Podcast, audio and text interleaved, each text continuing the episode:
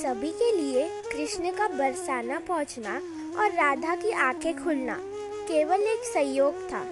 कोई नहीं जानता कि यह दो प्रेमियों का पृथ्वी पर पहला महायोग था। राधा बरसाने में रह गई और कृष्ण अपने माता पिता के साथ गोकुल लौट गए। वर्ष बीतते गए। राधा अपने पिता के प्रेम की छाव में आनंद से जी रही थी। उसे ना गौलोक याद था ना ही अपना प्रेम कृष्ण।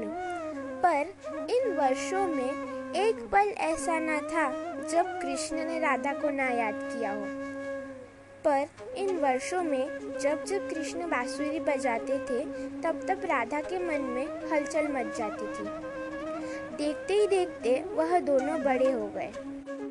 तब राधा जा रही थी माखन की मटकियाँ बेचने। और गोकुल में बैठे काना को यह पता चल चुका था। वो भी अपने प्रेम को मिलने पहली बार मटकियाँ बेचने निकला।